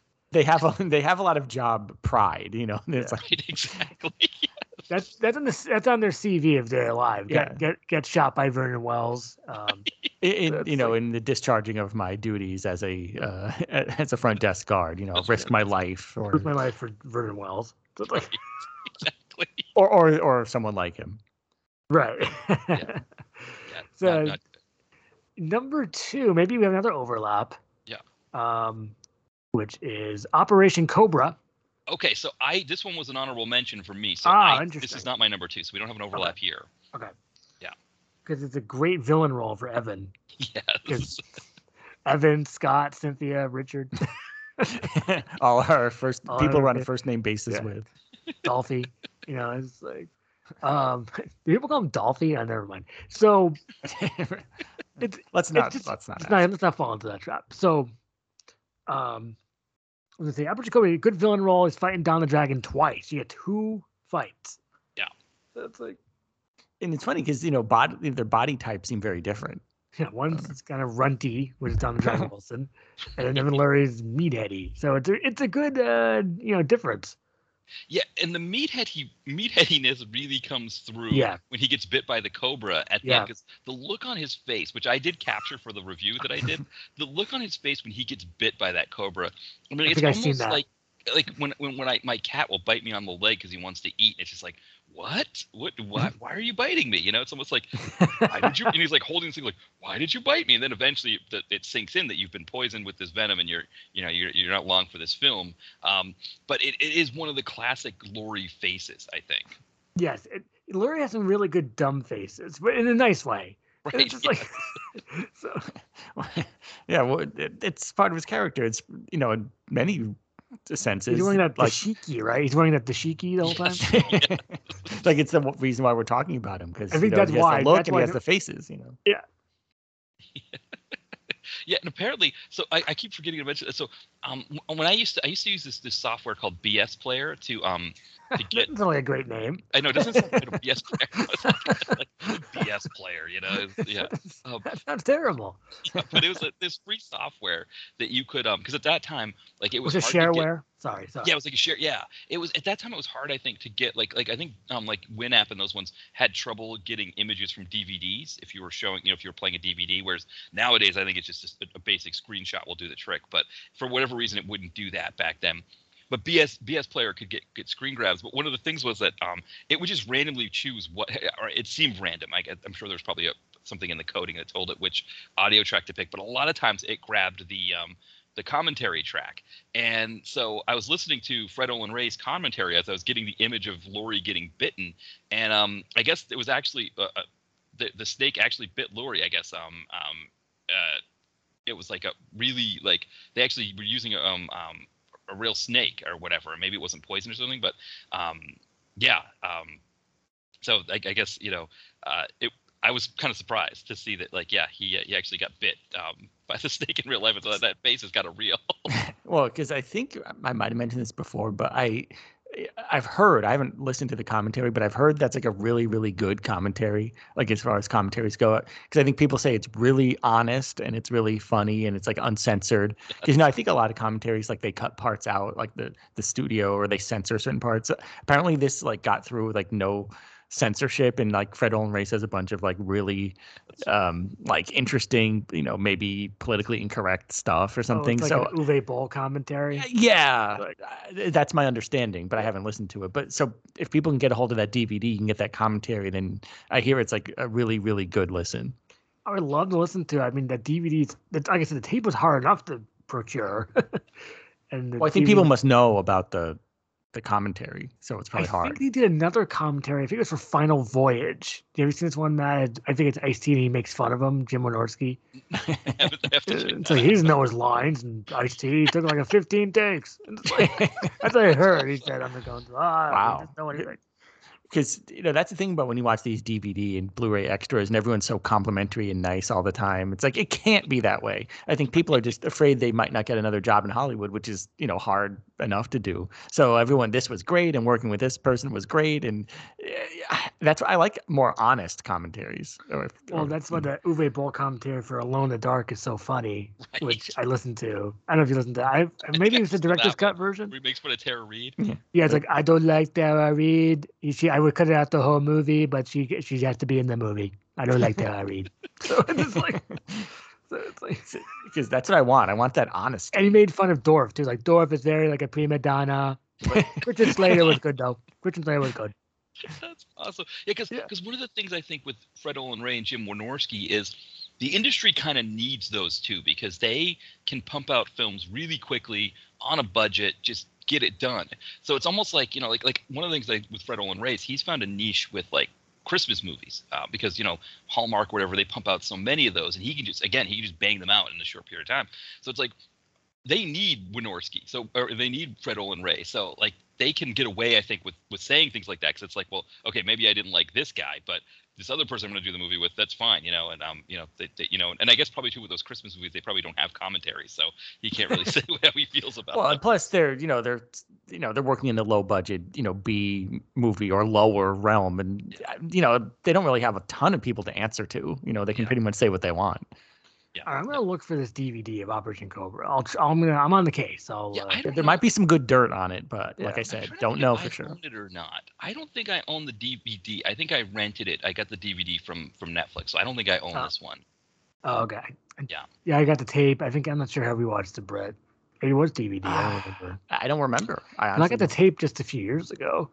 It was way before. Maybe. Oh, maybe rented it at the the store, the video store. video seven. Yeah, maybe video Oh. seven. Yeah. Oh. Um. So wait. So what is your two? So I'm on number two. So my number two is American Kickboxer 2. Um, yeah. You know what? I really should have put that. Um. That oh, that didn't no even make the list. No, because number one is hologram man. I was just gonna Okay. say right yeah, there. that's so, spoiler. spoiler. Yeah. Oh, yeah. okay. Spoiler alert. So um, but yeah, Oh. oh, what a great movie, American, or, or is it American Kickboxer one that I'm thinking of? Or- No, t- No, they're well, both one great. Is, well, one is okay, but two is the crazy one. oh, two you is know. the crazy one. Okay, never mind. Dale Two- two Apollo is- Cook. Apollo. They spelled his name wrong in the credits. right, right. It's like, And- yeah, this just was start my there. yeah. I mean, this was my introduction to. Uh, yeah, uh, Oh, it was. Wow. And what what an this an was my introduction. introduction to Lurie. Um, and and I was just like, this guy is amazing. Like I could see this guy in tons of stuff. You know, like I, I just want to see more Lurie. And I mean, he steals the show from from Apollo. Um, you know, as far as I could tell. Um, He it's does, almost like I guess it's like a my two dads kind of thing, right? Where it's um it's Instead of Greg Evigan and Paul Reiser, it's Evan Lurie and Dan Apollo Cook. Apollo Cook, right? and and they're they're like these two guys that are kickboxers who um uh there's a, what is it like? There's a girl who's been kidnapped and they have Right, yeah. The the wife no, the daughter's been kidnapped, and the wife Yeah. says you have a, a daughter, and they're like a bunch of meatheads. The movie is so I I need to rewatch it. I mean, it's, it's Yeah. such a crazy movie. Just, it's like every like yeah it's it's great it is so great and um, and but so yeah and, and so apollo and evan lurie have to work together to Yeah, get they- to the bottom of all the shenanigans and in the meantime there's action there's punching and the rest there's a lot it's of also stupid lines from them. It's like because Yeah, I they think Evan bicker. Lurie they don't they bicker, a yeah. They Yeah. bicker a lot. Evan Lurie, it's like a it's like you're like a meathead, Evan Lurie, or something like, I don't, let me look see if I can find a line while you're talking about it. But yeah there's a lot to of be, crazy this rich, moments sophisticated guy too. He's supposed to be like this, you know, like like Dale Apollo Cook uh, Apollo is supposed to be like the blue collar guy who's like no nonsense, give me a jean jacket. Whereas like, you know, uh, Lurie's supposed to be like the finer things in life guy, the, the silk robe and the and the and the, and the nice wine guy. which is Um, amazing casting for that Yeah, you know Perfect casting, the only way. Yes. I mean, that was the thing in the 90s is that you could be a long-haired ponytail guy and still like the be like the finer things in life guy. Um, yeah, I think nowadays you'd be like, oh, get get a haircut or something like that. But but back then, you know, the finer things in life guy was a long-haired ponytail guy. yeah no because those things were the finer thing you know having long hair and a ponytail that that that wasn't you know contrary to loving the finer things that was more like yeah you're living life and loving life to quote uh, matthew mcconaughey Live and laugh, love and laugh, you know, buy a Lincoln, you know, just um so so the lincoln lawyer yeah, is that why he makes the the commercials now? Because he was in the Lincoln Lawyer? I never Wow. made that connection before. Oh. Oh. Actually, I thought that was a pretty good movie. Well, okay, but I looked up the line that we have on our site here, um, where uh, uh, Dale Dale Apollo Cook. I'll say it right now. Dale Apollo Cook calls uh, Evan Lurie, or he says, "You've been drinking too much carrot juice." oh Yeah. what a burn Because he was Mr. Finer Things. Yep. yeah. Right. No no no hamburger and French fries guy. Right. Yeah. He's a- no no you know. 'Cause I think Dale wears like his blue sweatpants. Like the, the movie is just with a matching blue tank top Yeah, because, because he- matt when you said he's blue collar i was gonna say well he's more blue tank top but yeah, yeah. That's a good point. Yeah, this one also. This is an interesting one when you go to the critic reviews because one, it's like a kind of a you know completed triangle one where Yeah. um, you know we've reviewed it, but also uh, Mitch, the Video Vacuum, has done it. Nice. Uh, But also Entertainment Weekly reviewed it. Oh, See? wow. Yeah, That's great. They must have loved it, right? They gave it an I'm- A. I, I've Is never. that what I- Owen Gleiberman did? He gave it an A? yeah, no, it was, it was Michael Sauter who. Oh, okay. I think Michael close. Sauter What- was the one who did a lot of. Oh, he did. So he did. He did a, a, a grouping of them. He did American Kickboxer 2, To Mhm. Be the Best, Live by the Fist, and Blood Ring, all in one Wow, review. really? Hey, this Wonderful. guy's stealing our material here. That's Yeah. those are the movies we talk about. Except he did it in 1993, so he did. it Okay. before still stole it anyway. Retro stole. Um, yeah, I so don't this care is what Owen Gleiberman says. So- right. Not my, not a Judge Souter or what was the guy's Yeah, name? yeah. Uh, So here are the here are the, Oh. the, the ratings he gave. I He like gave American Kickboxer a C. So Aw. already we're in trouble.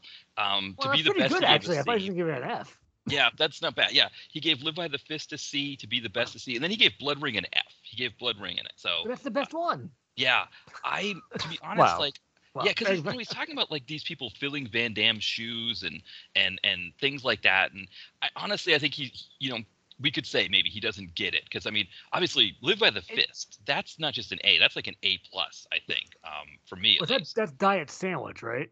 Is that from Jerry Trimble? Oh, Yes, Or yes. is Diet Sandwich? Okay. I believe it- Diet Sandwich. Yeah, 'cause It might be wrong also- about that. It might be the other one, right? No, I think it's might be because live by the fist. I think is the, the George Takei one where he's in prison and it's oh, just like Stranglehold is Diet Sandwich. Yes, exactly. Yeah, Live by the Fist has this like rockin' like electric guitar score that goes on. yes. where he's Yeah, just like that. I beating the crap out of the people. yeah. Yeah, Yeah, squeals. You know, it's, Yeah, uh, it's exactly. awesome. Yeah. and he's just like kickboxing people uh, to death in, in in like some prison. In, like, What a way to go. something. Yeah, exactly. Um, That's how you all want to go. You've been kickboxed to death. yeah. To the death. You know, to uh, the John death. Barrett. yeah, I wish that, oh, that's the sequel to American Kickboxer one and two. Really, let's not forget about that. Yes, that's a good The point. Ted Ted Lam- Lamette looks like Owen Wilson, I guess. Or, Right. Yes. Yeah. That I had to look and Wow. see if it wasn't Owen Wilson because I was like completely just like, um, I thought for sure. Yeah, it was like Ted LaPlatte. Or, yeah, I was like, he, he's so Owen Wilson-y, but um, no, he's he's not. He's Ted LaPlatte. Um, but it's like this idea of like this guy being this like guy who digs dirt on kickboxers, um, like reporter who's digging the dirt on kickboxers. Um, you know, and like, oh, we got to get this this smarmy guy out of here. Um, yeah. Yeah, it like, Well, it's like the documentary they were making in Enter the Blood Ring. I think people were trying to find out about these kickboxing people. These They're like, underground. who are these kickbox- people? I think there must be at least fifty of these underground fighting movies. I mean, there there might be even more than 50 Mhm. now since And from we've 19 seen like all of them or most of them. right? just about. I mean, I know you haven't seen the tap out ones. well, yeah, some of the tap out ones. Yeah, Circle of Pain is the best one. Frank Mir just you know kicks the guy in the face as it's kickoff time. You know, it's like that's really the best scene of the movie. yeah, yeah. Uh, but go ahead. Oh, I was gonna say, like, I think the, the the one interesting thing about like that that that era of like the the 80s into the 90s, especially in the early 90s, those underground fighting movies, is that they it's almost like the, the tap out ones, the, the ones that they made with the tap out ones, they try to like like mimic those old underground fighting ones, but it doesn't work because you're just like, well, you know, like like one like the UFC was trying to be like this more, it's you know, it's like this more legitimate like understood like fight, you know, like this this sort of like mainstream fighting thing, and so the idea of like all the fighters being pulled into these like underground fighting rings, which is weird. Mm. Um, but also there was something about those '90s ones that was kind of silly but worked. Um, you know, the one I think of always is Kickboxer Five, where it's like this guy is like creating his own kickboxing Yeah, organization. and the guy looks he like- kills you. It looks like Ben Franklin, right? No, no, that's that's Bloodsport Four. Oh, okay. Yeah, Blood, Blood, yeah, Ben Franklin is the underground, uh, the, the the Dark Kumite in the prison, Right. which is like one of the greatest things ever. Because as we said before, I think Ben Franklin did invent punch fighting. He invented enough stuff. So it's like Bifocals, Yeah. punch fighting, um, electricity. but yeah, all, all the stuff we need in today's society. We need our punch fighting. So thanks, Frank. It's like in that, at that time, it would have been completely legal for him to like bring indentured servants over from England and made them fight. You know, it would have been like, like, hey, that's what you're doing. You know, this this guy's taking you know loads of sugar off the boat. This guy's fighting. You know, and it's like you know, like that's it. You're you're into him for seven years. You know, you, you got to do what he tells you. And uh, yeah, you could see like Ben Franklin creating a, an underground fighting ring that uh, you know, Oh, we gotta love the realm of absurdity because we always cross it. So it's like yep, no, no line of absurdity will, will be uncrossed by us. If we see it, we're just gonna walk just right gonna over. it. cross it. We'll walk across it right off the cliff. That's what that's So- what people tune in for. They want to hear how crazy, how, how absurd can we get Yeah. uh, in Well, talking it's, about it's movie. fun. It's fun Well, to just I, imagination I, stuff. I think that explains the popularity, if you want to use that term, of our no subject episodes because those And can I- get pretty absurd. And I think Officer President, we got something there, so we'll do We more. um, definitely have something. We definitely have something. I, I think Yeah, that's. a I really I can't good wait to talk about that. We'll we'll definitely uh, that's gonna be really funny. Maybe it'll be like the number one thing we talk about in the episode. But uh, I think one thing for people, just before we move on to our number Yeah, ones, sure. if people read our reviews of some of these movies that came out in the in the 80s and 90s, some of these ideas that we're coming up with are not so absurd in comparison to things that actually are made in some. Well, of these that's true. movies. That's a good point. Yeah, so I think that's something we also should keep in mind. Like some of the things that we're talking about, so uh, it's almost like kind of based in like kind of building off of ideas that we've seen in some of these. So Well, that's that's an excellent point. Yeah, That's true. it's like, I mean, pretty much any discussion based around cheaters is uh, kind of falls Yes. into that realm. You know, whoever would have thought there'd be a show like that in the first place? yeah, And- and, then you get Joey Greco as the host. It's like you can't you can't write some of these things. Like they Oh, kind of write themselves. Absolutely. You got Gomez. You know, it's just like uh, we right. sit- Well, we- we're not going to go down the whole. right. Let's not go down again. the cheaters hole again. Well, we just say Gomez, Greco, love it.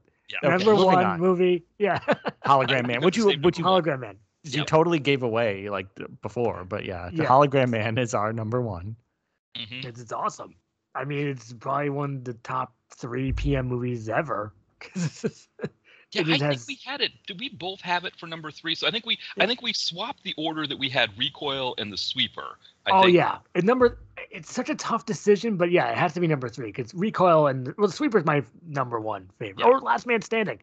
But Last Man Standing was up. uh, Yeah, that's right. He, Yeah. that one was up there on yours as well. I think, and I think that one maybe didn't crack my top five. I can't remember, but it was there. It was close. I mean, I think it's like the best Wincott. I guess you know if we Yeah. we're gonna do a Wincott episode, um, that might be the best PM Wincott. Yeah, yeah. I think it's definitely fair to Yeah, say that. the hologram man. I mean, you you pop in your DVD or tape, and Yeah. you just like this is this is great. I mean, Well, it's very entertaining. It's like the PM slash answer. Gallagher. Yeah, he well, yeah. Well, first off, let's get the basics out of the way. He's the main bad guy, and his name is Slash Gallagher. So what's not I to love? wish there? I can call my. I, I would change my name now, but slash Gallagher, but it's too much work. You know, I have to go to the office. I got to you know, Right, your birth lot of red certificate. It's just like, it's like and, and then they have to accuse you of not being Slash Gallagher, and that's Yeah. really annoying. you know, go And, to the uh, post office. I I don't have that kind of, but you know, slash Gallagher.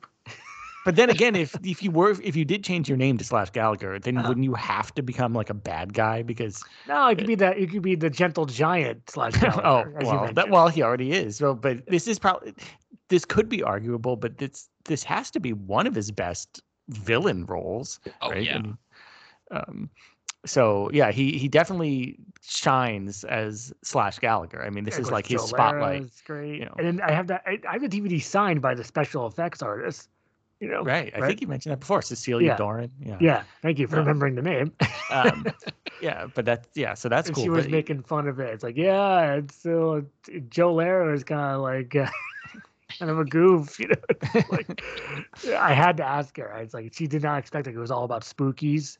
yeah, you know, which I, a movie I've never seen. and I've seen it, and I I was not really a fan of it, but now um, you seen Spookies? No, I've heard of it, but I've never seen it either. You guys- yeah, I- it's not. I I don't think it's any great Yeah, shakes don't know, it personally, but didn't look, didn't, it's not. You know, I'm not just in Spookies. So it's like, um, because it's it's not really what you might think it is. It's not like a Gremlins or a Ghoulies or a Critters. It's Yeah. it's it's just like this special a effects kind of. Yeah, it's I don't know. it's a um, movie. Well, yeah. So yeah, she said that Joe Lara was kind of silly, and 'Cause- uh, yeah, well, so- unfortunately, Joe Lara is not around anymore, right? Right, he passed away. I think in, in Yeah. 2020. I think it was in. Oh, it was only last year, two years yeah. ago. Yeah. um, But- yeah. So or maybe I it mean, was he- last year. Maybe it was last year but- because it would have been when I did the review of. Um, uh, I could check my archive and see when I uh, check the um the list of posts to see when. Um, here we go. Uh, when did we when did we review? Um, it would have been when we reviewed uh, Cy- Cyborg Steel Warrior. That would have been. Oh, okay. I would. I mean, because any have- discussion of meatheads probably should include Lara at least to some Yeah. degree. So um, yeah. No, it was but- uh, June. It was June, or I guess it was it must have been May. I did the review on June fifth, twenty twenty one. So it was it was That's May about- of last year that he passed away. So it, was, it wasn't that long ago. Um, But yeah, hologram man, you really just can't. People haven't seen that. Maybe it's on Tubi. I don't know. I- just, uh, this one isn't. It's not. Unfortunately, Oh, it's no. not. So American Kickboxer two is on Tubi, but Oh, Hologram good. Man isn't. So, but I believe it is on YouTube, and it, it okay, is- that's fine. That's fine. Yeah, I mean, this movie starts the way this, and, and, and actually, one of the other things too, I, I should mention, it has a running time of about 100 minutes. Usually, for me, 100 minutes is bad. This mm-hmm. one actually it works. I, I mean, it could have been shorter. I think it could have been 10 minutes shorter, but it's not like if you see 100 minutes and you're like, I never do over 100. This might be one to make an exception for. I think, or it, it What- is definitely. What Hollow is 100 minutes? Yes, uh, it says a hundred uh, hour 41 minutes. So it's uh, yeah, it went by faster than that. Uh, Right, exactly. It it feels it it, it, plays like a, a, a 90 minute film. I think it's really that good. And I mean, it starts the way the film starts is like you're in this like, you know, 1990s, but it's supposed to be the future LA. You know, there's a shootout with like John Amos with a big gun and Joe Oh, yeah. shooting. And then I, I is it I can't remember if it's Lurie or somebody else in his gang who shows up in a car with like spiked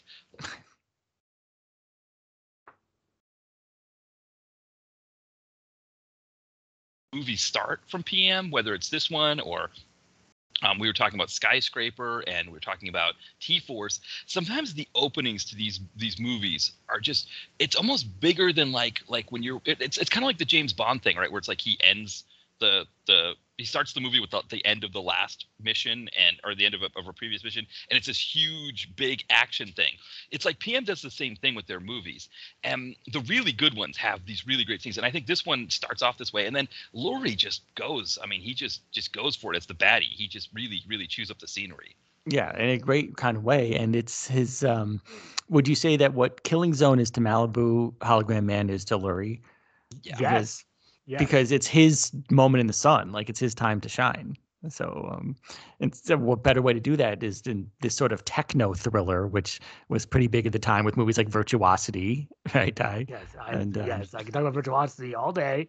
It'd be a Um, four-hour podcast. How awesome the movie is. So you know, if Hollywood was doing stuff like Virtuosity and um, I don't know what else, uh, Johnny Mnemonic, Johnny, yeah, Johnny Mnemonic, uh, maybe to a certain extent, the Terminator movies, like Terminator, Terminator Time 2, Cop, Time. Cop. So this is Yeah. PM's kind of answer to that. So it's like an action movie with a bit of sci-fi, kind of like Dark Breed, but um, you know, with that Jack Scalia. But this, you know, is their kind of answer to those kind of movies, and who better to play Slash Gallagher than the great Evan Right. Lurie? So you know, Yeah. I just remember when I first watched Hologram Man, it's like, can this be any better? I mean, it's just like, well, that opening thing, you're always talking about the cars blowing up. yeah, it or- so many cars blew up. I mean, it's just like Hard Justice, which I've talked about a million times.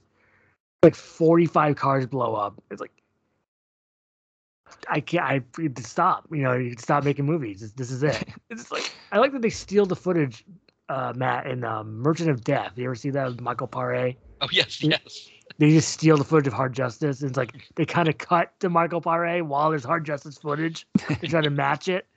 The big, nice try. Yeah, and I think I mean I think that's one of the things I think sometimes with PM is that they would sometimes like you know okay we we flipped a car in this movie we'll flip we'll we'll, we'll use that footage to flip a car in another, but you know I think for these ones that are really good like they put together some stuff in in these opening sequence. I mean Recoil is another one we were talking about like that we we you know we both had close to our number ones or or um or or um uh, Sweeper right because Sweeper it's actually the the scene is Jeff Fahey in, in the big like action sequence that happens at the beginning um, yeah, it's it, it's the kind of thing that again I, I don't think you see like when you watch modern DTV, they don't open a film the way that that you know. And I think part of Right. it is No, they want to spend the money. They don't want to risk the lives of the Sun people, which I guess is maybe commendable, but. It, they don't they don't get you pull you in the way i mean again we are talking about this movie being over 100 minutes but because it pulls you in so well to start with you like you said ty you don't really feel like you're doing 100 minutes no, not at all. But I did you say what your number one was? I forget. so mine's hologram man as well yeah i've Oh. got the same Oh, it is. one so Oh, okay. yeah yeah so i i think this Overlap.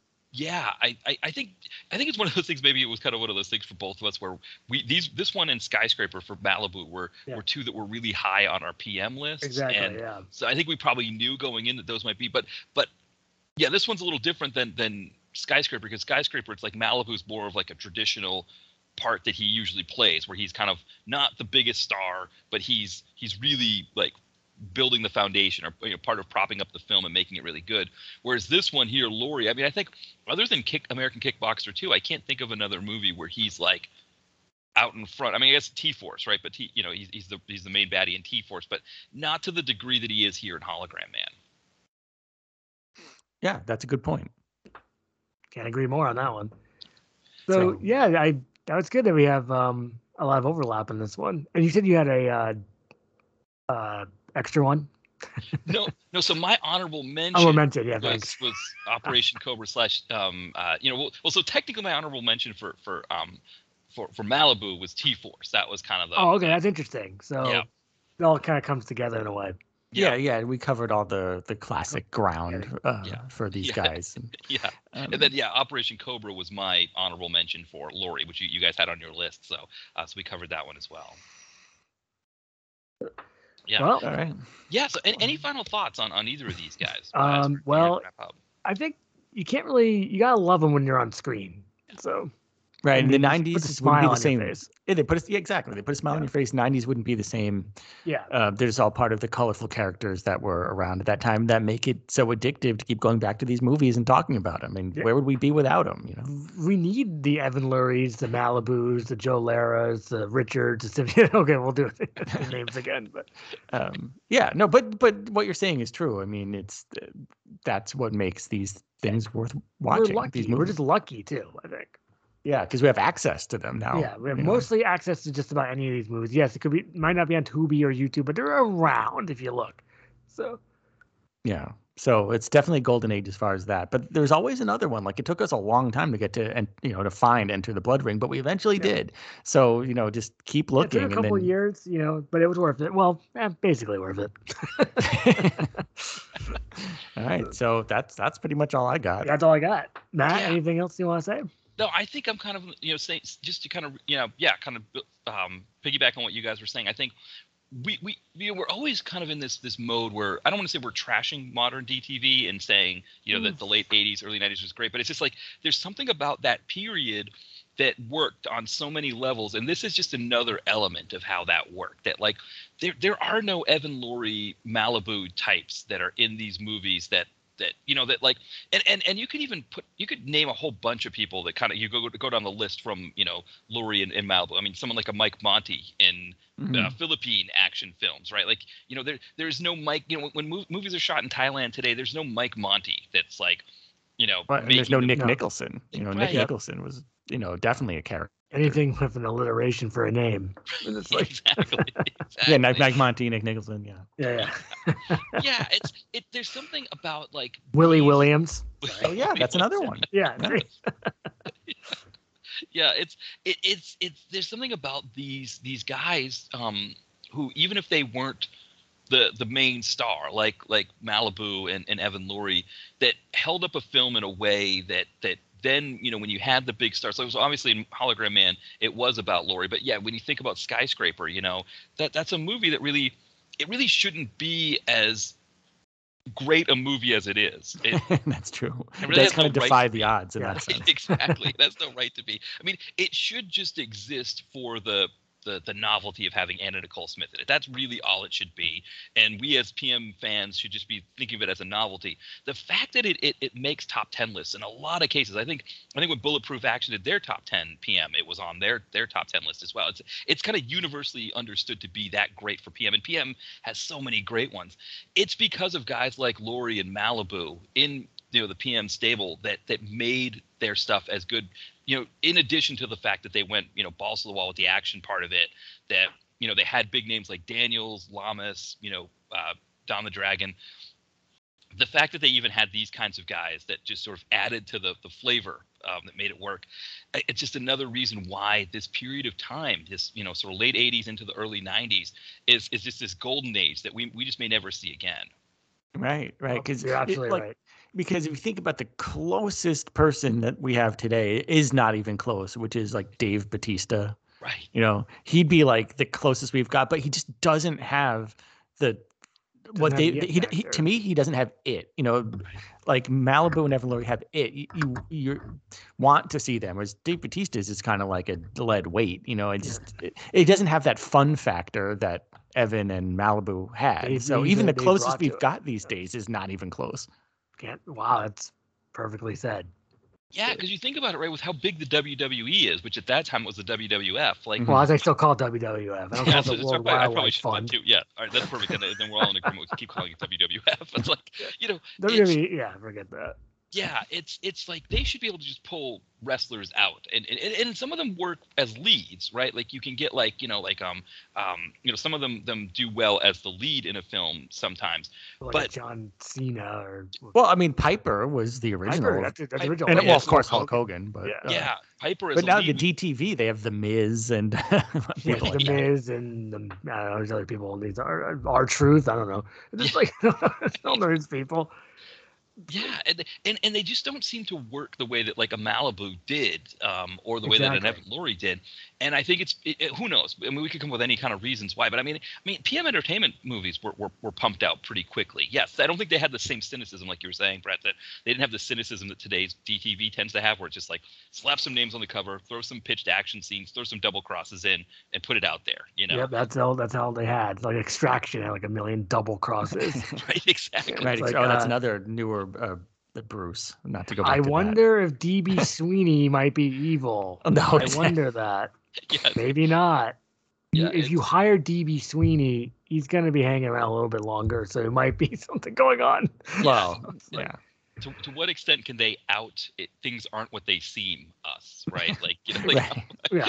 I mean, wait. So DB, what's the DB stand for? Is it Dave Batista Sweeney, or just like? yes. Okay, now we're getting into the realm of absurdity. okay, we should probably let you go then. well let's yeah let's let's why don't we wrap it up and get some Yeah. plugs On that note, yeah. yeah, Yeah, on no, that no. note, We'll, we'll, we'll start working on the plugs Okay, um, let's see. Comeuppance. Comeuppance.reviews.net, the website, and we have the podcast. That's you're a frequent collaborator. Um, Tie Action Rocks on Instagram. Eh, that's basically uh, Twitter, Facebook, Yeah, all the same places. usuals. So yeah, just look up Comeuppance reviews and Yeah, they'll you'll find us. or whatever. Yep. Matt? Yeah, and I was gonna say because I think as we're recording this, your most recent episode was um the one with was it Rage and Raw Rage. Raw Rage, Raw yes. Rage. which was a it was a fantastic episode. But I think Oh, by you. the time this comes out, you'll probably have another one dropping. Uh, Yeah, we- February first, we will be dropping our latest episode, Yes. which, um, well, should we say? Yeah, all right, because you're a freaking collaborator. It's called The Perfect Out, and it has all the movies that word perfect and all the movies that the, the word out. That's excellent. So that will be out. I think because this this That will be out going to be February dropping- We- right. So we're um we're going to be posting this podcast on I think the eighth of February. Oh, Okay, Um, so that will be out before this, so Yeah. people can check that out or any of our past episodes, which are around on iTunes around and other places. Spotify, and then you'll be back on for I think February or maybe Leo Fong. We'll figure that out. Oh no, Yeah. oh it's Robert Z'Dar. We're doing Robert Z'Dar. Because the Darn Okay. list, yeah, yeah, Yeah. and then I'm I'm hor- yeah, and then um uh, somebody on, on on Facebook there was a suggestion that we should do um uh Matthias Hues for Yeah, I told the Yes, I told the yes. Brad totally Yeah. on board for that. Yeah, that's a good idea, and that is Yeah. something we should work on. Yeah. yeah so Hughes think, are you or something like that. I don't know. Thinking of the Yeah. wacky titles now. right exactly yeah so um yeah and I think um I think yeah so I think those episodes that you guys do where you do like the two yeah like like we do the title kind of the grouping Oh, by title Yeah. Yeah, the combo episodes. as we combo eps. We call them combo eps. Yeah. yeah they're, they're always a lot of fun because it's oh, like thanks. You know, I think one, it's just it's, it's kind of you know you, you get this you know this thing from that time period where it's like all these movies just had you know just like slap names together and, and call it good. Um, and and it's interesting because nowadays it, it again it, like going back to that idea of the cynicism that like back you know I mean it was probably just as cynical back then. You know they were like let's just call it raw something and put it on and look on the on the, the the tape shelf. Somebody wants to see the word raw. They think it's going to be great, you know, or something like that, or rage, you know, it's Right. going to be great there's something fun about it as well that like you're, you're you're into these kind of movies and you're just like yeah you know however many of them have raw in the title and you mm-hmm. start talking about the different ones and the different things that happen in the movie and it's, it's i think it's always a lot of fun Oh, thanks. I appreciate that. Well, we've got more to come. So Yeah, so we'll be and we'll be back on your show. You'll be back on our show. It'll be a lot of fun. So, yes, the, Yeah, the we- collaborations will continue. Yeah, absolutely. no, I think, I think that's the thing i think you guys are i, I don't think of it as like a, a guest on the show but more like a collaboration because Yeah. yeah, I know, think we Yeah, said we that say in an too, earlier yeah. episode. Yeah, it's more Yeah, of a said that. collaboration than than like just having a guest. You know. Yeah. Exactly. It's more fun. Yeah, that, we like worked that together way. quite a bit, and we kind of developed a kind of a yeah. I, I think these lists. I think people are enjoying these lists because I think it's, it gives them a kind of a, a good place to like if they've never seen the movies, it gives them a place to start. If they it's been a while since they've seen them, they go back and check them out. Like oh yeah, I didn't I don't remember that one being as good, but let me go check it out. Yeah, because that happens. You know, you go back and rewatch like an American Kickboxer two, and you'll probably discover new funny things you didn't know before. Yeah. which, which is on Tubi, just to, to let people know. Awesome. That's Yeah. great. That's a great way to end it. Watch it on Tubi. And uh, Well, to quote Shakespeare, oh no. to be or not to be. yeah, Yes, for, there yeah, you go. Tubi and that, that's what that's how they called it. That's based on Shakespeare. Well, I thought it was the TV. Shakespeare Channel at first when it you know Yeah. first came on the scene, but uh, Right. um, so you know maybe that would be a good place to wrap it up. I don't okay. know. Yeah, That's perfect. That's no perfect. Well, problem. thank you guys again for You're coming welcome. on. Thank you everybody for listening, and um yeah, we'll be back soon. Bye. everybody. Okay. Bye. Bye.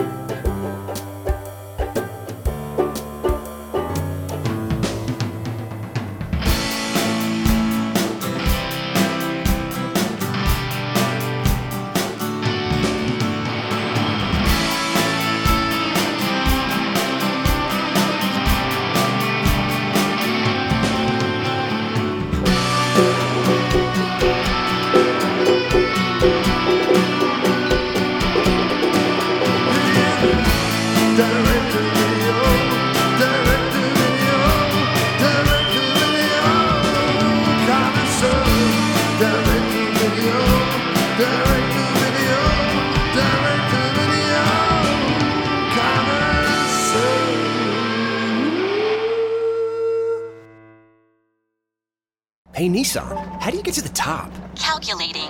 Proceed to 1959. Take a hard left in East Africa at the 71 Safari Rally. Veer right for 19 off road championships in the Baja Desert. Proceed towards Moab. Take the trail to Hell's Revenge. Include steep incline. Continue for the next million miles. Um, where to first again? 60 years, millions of miles, and the capability to take you anywhere. This is the new Nissan.